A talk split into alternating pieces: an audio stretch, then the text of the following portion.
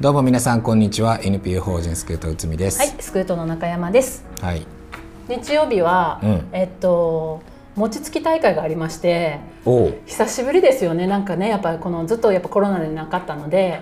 えどこで餅つきえ大会、っとね、地域の小学校、ああ小学校で餅つき大会とかあるんはでいすか、はい、もうまだ私小学生とかいないんですけど、うん地域のそのコミスクコミュニティスクールの委員をしているので、あそーの関係でなるほどやってきましたけれども、なんかね、あのいいですね、やっぱりね。何が行事って面倒くさいなって思ってたんですよねうん今日その現役の頃はまあねただやっぱりこうなくなってもう一回復活してちょっと私たちも結構意見を言って、まうんあ、地域の人が関われるイベントに今回したんですけれども、その餅つき大会をそうそうそうもう閉鎖的じゃなくてうー、んまあ、いろんな人を読んで、うんまあコミュニコミュニティスクールなので、はいまあ、いろいろ地域との架け橋っていうことで、うん一応役目が私にもあっては、はいで、えっとまあ、一番良かったのは、うんその卒業生たちが結構来て、ああなるほどね20代30代とかの、へえそれをついてくれたのが嬉しかったですね、うーんやっぱりそのどっちにもいいですよねやっぱりこう子どもたちにもいいしそうやって自分たちが帰れる場所があるっていうのは、うんわあ大きくなったねおかえりって言って迎えられる場所があるっていうのは本当にいいしなんかえこう逆に前まではそうじゃなかったってこと前まではその小学校の行事だったので、うーんまあ、学校の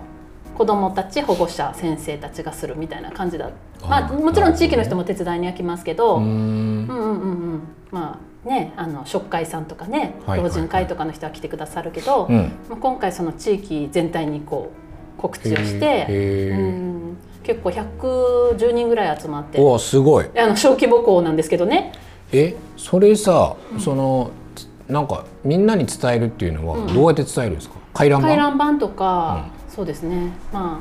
あ回覧板ですね。板で、うんうんその卒業生とか20代とか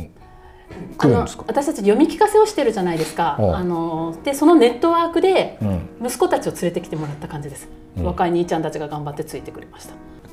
ややっぱりねお父さんたちは結構ねやっぱね足ああ腰がねやっぱ大変なんですよ餅つきってそう力仕事なんでえもう本当に昔ながらのあの感じでついていくってこと、昔ながらってどういう方法がありますいやなんか俺機械で今作ったりしてるじゃないですか ノンノンノンノンノ ンノン餅つきというものはですよいやでも結構んそこが大変だからその過程をちょっと走っていやいるとこやろといかあるやんでいすかや何の何の楽しみがそこにあろうかうんいや知らない もうもち米を蒸して、うんうんまず火をだんだんね薪で起こしてあお湯を沸かしてあほそこからですよ蒸し上がった餅をうおきねに入れてうへいへいへい薄だ薄に入れてああぺったんぺったんついてはいこねてへえ丸めてっていうこうなんかもう分業になってるんですよそれぞれ、うんうんうんうんうんうん、男性がそうやってついてお母さんたちは丸めてみたいな子供たちと一緒に丸めてと保育園の時とかはなんか確かにそういう行事がありましたね我が子がまだ保育園の時は。そうねでもやっぱり大変になってるから、うん大変だということであちこちでやっぱなくなってる行事だと思うんでなすけくどなってると思う。うんやっぱりなくしちゃいけない行事の一つでもあると思うのでまあそれは人にいや地域によるけどね 私たちがそのそういう意見になったのでうんとりあえず今回、うん私たち主主催でやったんですよ、 へえ。コミュニティスクールがコ主ミ催スでだやっよた、ね。だからやっぱ保護者が主主催っていうか PTA 主催ってなるとなかなか今難しくて、うもん。う最近私も PTA のあり方とかを考えるんですけど、うんなかなかやっぱりこう難しいなっては思いながら。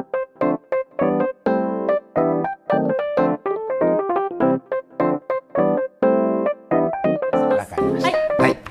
じゃあ今日のテーマなんですけれども、はいおかわり企画です。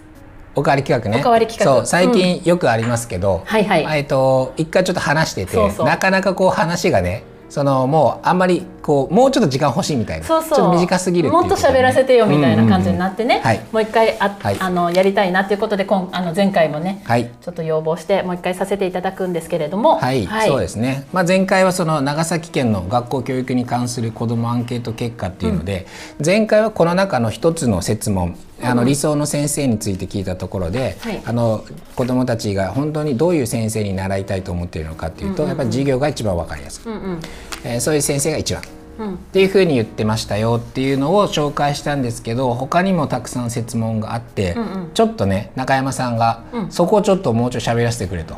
はいそうそうそうそういうことだったので今日はじゃあその他の設問について、はいなはいんか中山さんが「あここ面白いじゃん」とか、そうこねこちょっと聞いてよ」というところがあるということだったので。いやいや、はい本当にね、うんあのまず本当に前回私何もこう情報を入れずに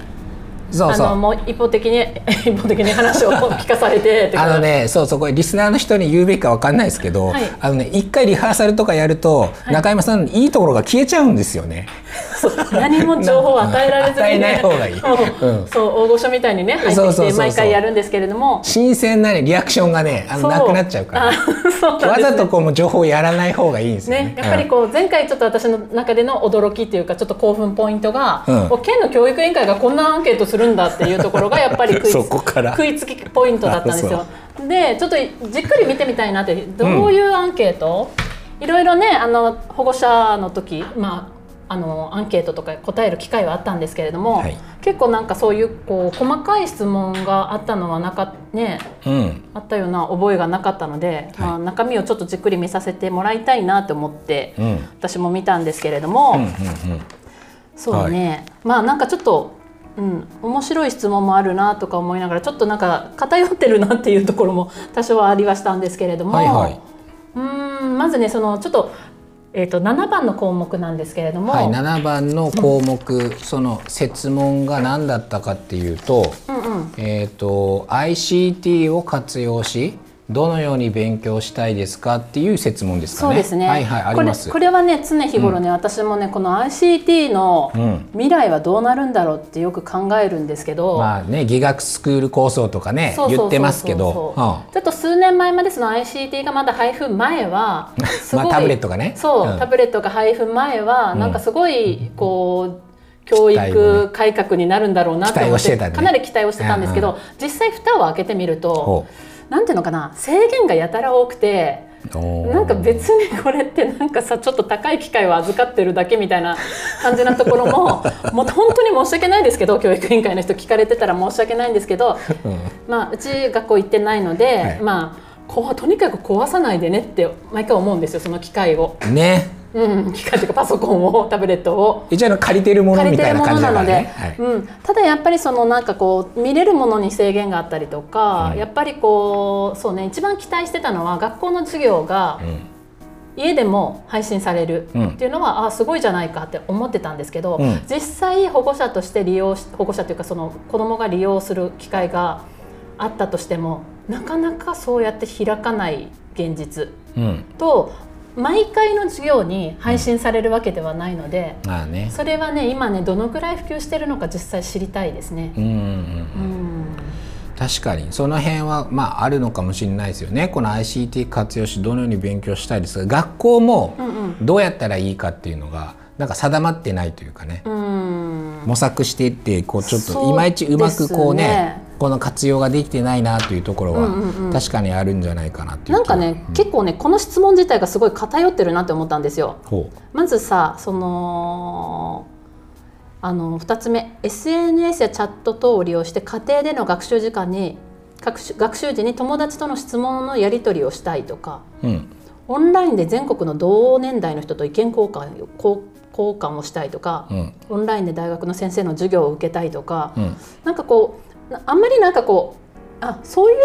質問なのかってちょっと思ったんですけどはあはあ実際もっとそのなんていうのかなこう表立って活用するのは本当に授業の動画の配信だったりとか、うん YouTube で動画が見れたりとかそういうことだと思うので。うん行ったことがない博物館や美術館をオンラインでバーチャル見学したりとか結構質問がなんかちょっとなんかおもし面白いっていうかうん、なんかこうさじゃあタブレットを使ってなんか家でもちゃんとその学習っていうのを進められるとか、そういう話にはなってなさそうな。そうですねなんかこ感う、じ意ですよ見うんそうそのそもそもタブレットってそうじゃないよねってうん、思ったんですけどそういう質問はちょっとあんまりここにはいや分かんないな。その逆に言うとねこの ICT 活用しどのように勉強したいですかっていうこのそれぞれの項目を見ていくと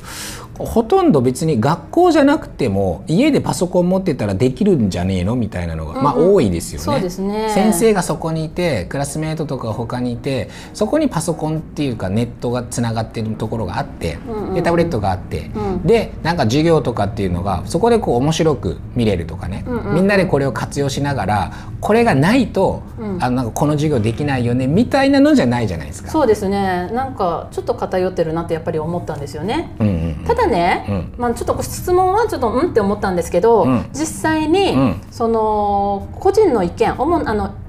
自由に記入してくださいとはいいう欄があって、最後の項目なんですけれども、今のはね、うんその ICT 活用しどのように勉強したいですかっていうのはそのそういう大きな設問があって、うんで多分これ選ばせてるんですよね。選ばせてる感じですねその選ぶ内容自体っていうのは多分教育委員会の方が作ってるんですよね。うんうんうんそれを3つぐらい選んでこう例えばその今みたいなね美術館オンラインバーチャル見学したいっていうなんか項目があるからそこにチェックつけて、うんそのパーセンテージが出てるんだけどそれとは別に、うんまあ、個人でその記述していいみたいなところがあるんでしょうね。うんうんうんそっちにもそうそっちの方がねああ結構子どもたちの意見の方がそうよねって思うことが多かったんですはあよは。あはあ例えば。例えばですね、うんえーっと小学生の意見なんですけど、うん学校のタブレットで授業のことじゃなくてもわからないことや知りたいことがあったら調べることができるようにしてほしいちょっと制限かかってるからできないってことですよね。そうそうあとね学校の iPad を持って帰って宿題などをしたいおこれ中学生ですうんね。あと高校生に関してはそう、ね、検定前やテスト前は学校のタブレットなどを問題に出してほしいですうんあタブレットなどに問題を出してほしいああそういうことね。とかせっかく1人1台パソコンがあるのでもっとパソコンを利用して授業をやってほしい、うんうんうん、とか、うんうんそうそうそうそうそうそういうことが書いてあってそうそうなんだよなって思いますよ。確かにね、うんそうなんですよ。最初に期待してたのはそういうことだったので、うんちょっとその期待とはこんまだその ICT の活用っていう意味では、うんまだまだちょっと遠いっていうか、うんうん、この制限がある以上なかなかこうどこまでいけるのかなっていうところは。そううね、ん教育委員会とかは制限が多いからね。そう学校現場はね。もしこうだなっったてらとかねギガスクール構想とかが、うんうんうんその始まる前ですよこれもコロナで急にこう前倒しして始まったじゃないですか、うんはいはい でその前まで大体学校の中に w i f i 飛んでないとかそういう状況だったわけですよ、うんなんかネットの外からのやつはなんかあんま繋がらないようになってるとか、うん何何時代ですかみたいな、そうですね そんな状況だったわけですよ海外とかどうなってるんですかねいやもう進んでるところはもうむっちゃ進んでますよね、うんなんかこの制限をかけることが子どもたちを守ることなのかどうなのかっていうのはちょっと疑問です、だから学校を守ってますが学校は守れてますよね学校を守ってます、うんってところでその ICD の先生子供なんかたちは守ってこるこの質問自体がちょっとなんかオブラートに包まれすぎてるなとか思いまうしんた、なんかねその、うんあれですよねこうかゆいところに手が届かない項目ばっか作ってんなみたいなそ感うじはそあうりますよそねうそうそう、まあ、この質問しとけばいいむちゃくちゃ辛口ですけど、まあ、今のはあくまで僕は中山さんの心の気持ちを代弁しただけで俺の意見ではない ですよ。あのかゆいところ手が届かない質問ばかりめちゃくちゃ返しますけど ねそのごそのご意見 がそちらの まあそんな感じでもう本当に素直な意見をちょっと言わせていただくんですけどはいはいそうなんです、はい。他もあったんうん、ですか。他もね結構ね、うんまあ面白かったですよ、うんいろい結ろ構いろいろ読面白いと読こませていただいて、はいえーっとですうんね、九9番9番えー9番は地域の図書館学校図書館以外の図書館ね、に1か月に何回くらい行きますかって質問が9番ですけど、そうはい。これはいい質問だと思いますおこれはいい質問だと思います。あのーやっぱりねこれでやっぱりもう本当にこう、うん明らかになったのはうんもうほとんど利用されてないですよね地域の図書館が。そうね。うん、もう全くゼロっていうのがねうんめちゃくちゃ多いじゃないですか、高校生でも8割近くがそうね。 1ヶ月に0回、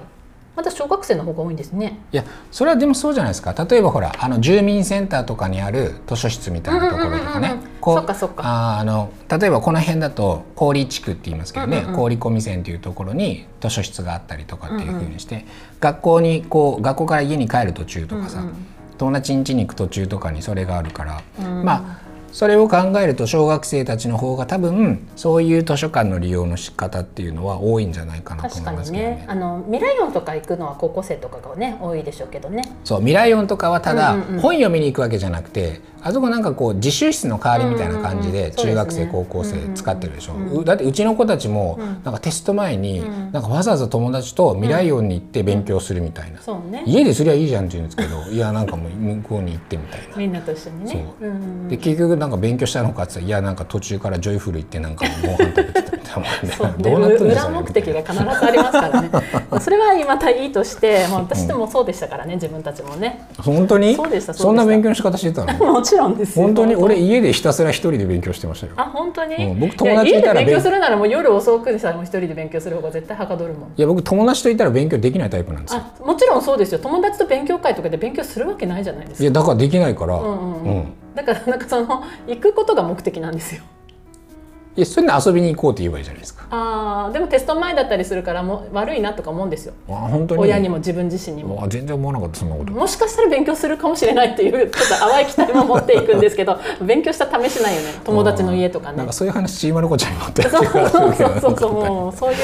人間ですよいはいはい、まあそういうでことねうん、そうそうそうで地域の図書館をあのやっぱ利用するのがこんだけ少ないっていうのは、うんそのさっきね小売コミュニティセンターとかさ、うん言われてたじゃないですか、ううんうんちの地区を例にとると松原はですね週に2回しか開かないんですよ。おねーうんまあ、それは人員の問題って前言われたんですけど私なんかたびたびこういう発言をしてるんですけど、うん地域のなんかそういう交流の場とかで。あやっぱりなんていうのかないつでもオープンに空いてていつでも来れるっていう環境がないと、うんそういうやっぱりこう決まった時間とかなかなかねーそうねなかなかでその図書館もそうなんですけれども、えっと、本当にねこの意見にも個人的な意見にもあったんですけど図書館関係でやっぱ学習室が欲しいっていう意見はすごく多かったんですいよ。やでも絶対それはそうですようん、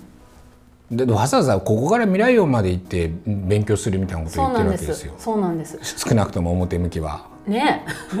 表向きはいやでもねやっぱりねあちこちにそういう場があった方がうんいいと思うんですけど、うん放課後に勉強できる教室が欲しいっていう意見がそうありねますし、そうねあのなんかこうカフェみたいな居場所が欲しいみたいな意見も確かあったと思いますけれどもそうねまあでもねその経営する側から言われるとねなんかそんな安い学生向けのなんか安いメニューで長く揺られてもさ 回転数とかもあるからねそれは結構だ難しいかでらすよその公営なんですよ。公営の方がねそうそもう絶対いいですよ僕がだってあのカフェの店員だったらもうなんかもう学籍にして書き書きそうだ もんあの表にもそううね、ちょっとしかお金落とさねえのに長時間嫌がってみたいな感じで言いそう言いうそう、まあ、成り立たないですよね確かにね。 うん、やっぱ高校生の意見としても勉強できる場所をもっと増やすべき、うん塾に通わないと自習スペースを使用できないから確かにうんね確かにそうなんだそうだなっては思います、そうねうん、なんかねやっぱうち私のもそうなんですけど、うん弟がすごいちっちゃかったんですよね、うんうんだから家で勉強するっていうのは、うんなかなかねそうね嫌だったんですよう人るにさくて。うん人によってはそうだと思います、うん、だからやっぱり家庭に本よ当にこう夜遅く勉強したりとかやっぱどっかにこううん勉強しに行ったりとかはうんしてました。うん、なのでやっぱりこうちこう行きやすい場所特に大村はこう交通アクセスが良くないから、うん、あのーやっぱ行くって一苦労なんですよね。そうねうん、だからやっぱこうあのー北部にもね欲しいですそういう場所こがっ。ち側にもね、うん、うほそ北部にも欲しい。公営でなんかそういう場所がいっぱいあって、税金の使い方ってそういうところにうん意義があるんじゃないかなって私は毎回思うんですけど、 届け この思い。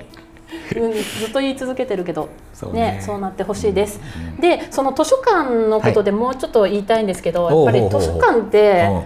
うんそのなんていうのかないろいろ青葉教室とかさ別室とかさその不登校の居場所作りに今力を入れられてるかもしれないんですけど、はいもっと図書館を活用してほしいなって私は思うんですよね。確かにねだってその一番ハードルが低い場所って図書館だと思うんですよ、うん不登校の子たちがね。そうねなんかそのやっぱフリースクールとかうんうん適応指導教室とか、 うんうんまあね、ましてや学校の、ね、別室とかって、うんよいしょって思わないといけないけど図書館って結構さ、うんフラッと行けるじゃないですか誰でも本当そういう場所ってなかなかやっぱ図書館ぐらいしかないので。そうね公設公営でやってそるっうていそううねで勉強したいって思ってもちゃんとさ仕切った空間があるしさ、なんかその本音ができた時にね、そういういつ行ってもいいとか何をしてもいいとかいいいうこう緩いルールのもとにこう作られて、うんそれはいいなって思ったんですけど今これ本音も結構利用者が多くて、そうねうん、やっぱりなかなか行きづらくなってるところもあるので、うんやっぱりそういうこ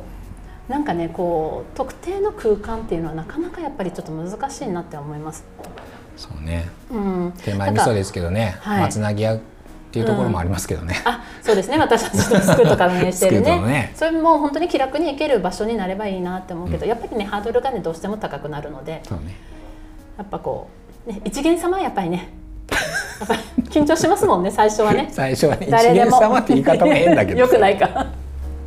はい、ということでその図書館の活用も、ねはい今回ちょっと提案させていただきたかったところです。はーいあとね、うんあのまた、まだあるうんうんうんおうまあ、あの個人的な意見を最後にはいはい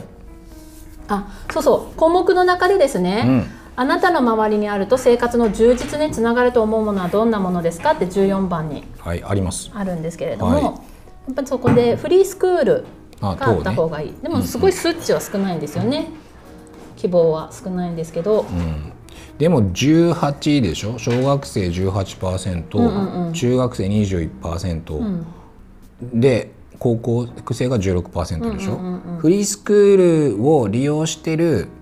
まあ、子どもたちって結構少ないし、うん不登校の子どもたちって18%とかいないですよパーセントで言えば。ああなるほどねでも簡単に言うとこの数字は、えっと、そういうところがあったらもしもう僕学校嫌だから私学校嫌だからそっちの方を利用したいっていう潜在的な数字とこれ読むこともできるかもしれないですそようね。ですねそうその潜在的な意味はすごくあると思います、あのそのフリースクールが大村にあるっていうのをどのくらいの子どもたちが知ってるのかなってこれを見て思いました、まあまああんましない知らないでし大ょう村というね。かこれ長崎県のアンケートなんですけどねうんううんんうんうんうんってことでねここはね多分ねもっともっとね数値はね上がっていくかなとは思いましたうんはい、はいはうん、あと最後に、まあ、ちょっと面白い項目が項目っていうか意見があったので、うんうんうんうん、あでも僕も一ついいですかあどうぞどうぞそれ13番目今14番だったじゃないですか、13番目に放課後を過ごす居場所としてあれば利用したいものはどんな場所ですかっていうのでね、はいえっとここね大人に見守られながら、勉強ゲーム飲食など自由に過ごすことができる場所って書いてるじゃないですか。これねこの項目を作るんだったらね、大人がいないところで勉強ゲーム飲食など自由に過ごすことができる場所っていう項目も作ってほしいんですよ。そうですねここのなんかここなんかちょっとなんか意図を感じましたねなんか私もね、うん、大人に見守られながら なんかね俺ちょっとやっぱ違うなと思っていいるかなって思いましたもんねそこのね一文ね一え文とか逆に俺が中学生とかだと、いや大人はいらないと思うと思うんですよ。確かにですねうんうんだだからですね、まあ、ここら辺の本当にね、はいまあいや、もう本当に申し訳ないんですけど選択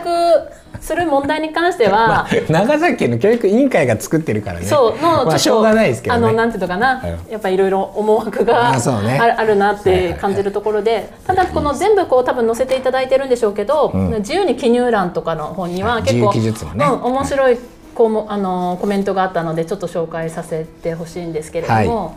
えっと、高校生の意見で、うんえっと、先生に関することにはい。えー月に1回ほどでいいので先生と生徒が楽しくしゃべる時間や協力できる活動の時間を作っていただけたら絆がもっと深まると思いました、これね、本当こういう声は聞いてほしい。うん、うん、先生ってさ特に高校生とかなったらすごいなんか遠いんですよね、距離がねうん、そうね、先生によってはね、うんうん遠い。そう平な均的にので、うんやっぱりこうなんかまあそういう場を欲してるっていうところが、うんあそうなんだって思って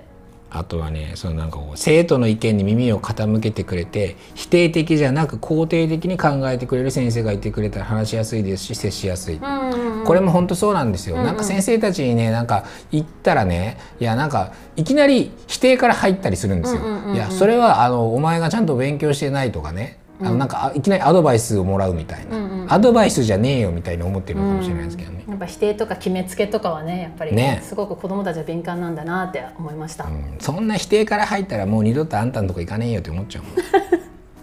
ですね。はい。で、えっと不登校あの相談や悩みに関することにもついあ書いてあるんですけど、うん小学生で、うん不登校の人や何か悩みのある人が気軽に相談できる場所や遊べる場所があったらいいのに。これね本当ね、まあ例えば大村の子たちっていうのは、まあ、コンネがあったりとかね、うんうんうんあとスクールカウンセラーも、まあ、小学生でも利用できる状況にあったりとうんうんうかんあるので、まあ、ちゃんと情報が行き届いてるかどうかはわからないですけど、はい制度とかせいそのなんていうの政策としてはうんうん、存在してます。そうですだからそれね。がないところも実はあったりすなるいので、とね、ころもあるね。ないとこは本当話にならないなと思うんですけど、うん一つポイントはその気軽になんですよ。そうね気軽にね。うんうんう。うんんだから私たちスクートもやっぱりこう気軽に相談できるっていう場所をもっと作らないといけないなって思いました。ああそうでやっすかぱりねハードルはやっぱりまだまだねフリースクールに対しても高いと思うので、うん、うんうんうんうん。そうね、その辺。はい、すごい小学生の貴重な意見だなと思いました。うん、あと高校生ですねスクール生カウンセラーの方に相談する際に担任の先生などに報告してからだったり手続きが多すぎるのでもっと気軽に相談したいですこれそんな風になってるんですね。いや親としても本当思いますよ いや、だってさ、うん担任の先生が問題の時もあるんだって。そうそうそうそう、ね。うん、だからでもねそういう風なこうルートが正式ルートみたいになってるじゃないですかああ私はそこをすっ飛ばしますけどやっぱり普通の人はそうやってこうねそうしないといけないというふうに思ってるから、うんやっぱりねあのそれがすごくきつい子供も親もうん、うん、っていうところはやっぱこういう意見をすごく大事にしてほしいなと思います本当に一人じゃないと思うので本当ね。うんあとねそう小学生の意見かなって思うぐらいびっくりしたしっかりした意見なんですけれども聞いてくださいねはいはいは 生い。徒のことをしっかり考え寄り添う教育を目指すべきだ一人一人の良い個性を受け入れ快適に学校に来たくなる雰囲気や場所を生徒教員で作り出していかないといけない あ、なんですか、 この、この子小学生じゃないでしょこの人。いやいやいやしっかりした小学生がいるなって思っているね、これね。もうぐさぐさきますいねやー、多分ね、あの、俺よりもちゃんと勉強している感じがしますよ。うん快適に学校に行きたくなる気、ね、いや、快適に学校に行きたくなる雰囲気よ。雰囲気がないんですよ、だから。いやいや本当になんかもう行ったらもう廊下もねこっちが上がるところ、こっちがさ下がるところとか、もうししてやしてあるじゃないですか、あのろうなんか階段上がるところにね、もうなんかもうそういうルールの中にもちゃんと入らないとなんかダメみたいな雰囲気がもう俺ダメなんです よたまに学校行くでしょはいはいそしたらうわこんなとこまで指定してやんのみたいな窮屈に感じ らいれやるんむでちすゃくちゃ窮屈ですよいやめんどくせえななんでそのなんか行く方向までみたいな、が分かりますよなんか生徒がね、ぶつかって怪我したりとかね、児童が、分かるけどさそうねで結局そこなんかさちゃんと言ってなかった先生にさ「俺はそっちへ下がるところじゃないか」みたいな言われるでしょ上がってたらね。そんな怒る機会を増やすようなルールをたくさん増やしてどうするんですかごもごもとも学です校の中でご。もともですもう本当どんどんそそんなねそんな上から来たらこっちに避けるわみたいなむちゃ感くじちで、ゃね。鼻の穴大きくなってますけどそんな本興当奮いしやてるようもなうああいうのがダメなんですってはいはいああいうね学校の中にたくさん秩序作ると、その秩序がずれた子をたくさん叱る機会になるでしょわかりますよねなんかもう叱られたらさ、もう学校行きたくねえよって思うじゃないですか、ね叱る口実をね先生たちもね そこでねそ作っちゃうからねう作っちゃうからよくないねうん、だからあれはなんなんでああなってるかというと学校の先生が足りてないからですよ、先生が忙し楽すぎる楽しないといけないから楽というかねやっぱりね少しでもねそうすごくわかるんですけどね あれはよくないねちょっとこれまたおかわりタイムになるじゃ ないですか聞あいていいれでよすくないかあれよくない最後にもう一個ね、あもう面すいま白せいんコメント、こすいませれ、これ採用してほしい。これ私がその教育長、教育委員会の長だ、トップだっ たら、もうや、やろうってなりますよ、この意見。えっと、昼寝の時間が欲し本当よい。やろうで。うん、これでもさ灘高とかやってるっつってたよそうそう、あの、本当にこう、なんか大手企業とかも導入してるじゃないですか。うんもうそういう方向、睡眠の部屋とかあるっねていうかいやら、本当に15分寝たら全然違うんですって5分でもいいらしいですよ。本当に、いやもう本当本当だから、ほら僕らは、あの中学校の時も高校の時も、自主的に取ってたじゃないですか、何を昼寝の時間を昼寝の時間を授業中というそうね、 確かに。授業中にうん15分ぐらいがあって、うんであれで頭すっきりしてて、うん多分今の子も撮ってるんじゃないですかず昼寝の時間それなら自主的にね綺麗に取ったらいいんですよ、うん、綺麗に撮ったらいい、そしてもう絶対ねそっちの方がねパフォーマンス上がるからねパフォーマンスが上がる 絶パフ対ォーマンス上がるから、うん冷静に見れるねえ、もう本当にどこまでもさもうまだまだこう語り足りないんですけど、本当にこういう機会を与えてくれた今回のこのアンケートはすごく有意義なものだったと思うのでおまとめにかかってますねまとめますよ、もうダンさん、だいぶ時間過ぎてますかそうですねもうだいぶ時間過ら。ぎてますはい。ってことでですね、はい本当にまあこういう感じでまたいろいろ意見をね、はいもう誰が聞いてるかわかんないですけど、うんもしかしたら届くかもしれないので、そうねうん、たわごとたわごとではないけれどもそんなこと言ってもどのみちあの、文句とか言われるのは僕なんですよそうそうスクそーうトの代表全部文句は内海さんに言ってくだスクートのさ代い表誰だっつったって俺としか名前出てないから私が自由に言ったこともね全部責任を取っていただこうと思いますのいでやもうしょう私がないは本当に自由に言っていきたいと思いますはいはい、じゃあそれでは皆さんごきげんようスクートラジオは不登校関連情報を中心に子どもたちにとって本当に必要な教育とは何か大人地域社会は子どもたちに何をしてあげられるのかを考えるためさまざまなトピックを取り上げてお伝えしていくプログラムです。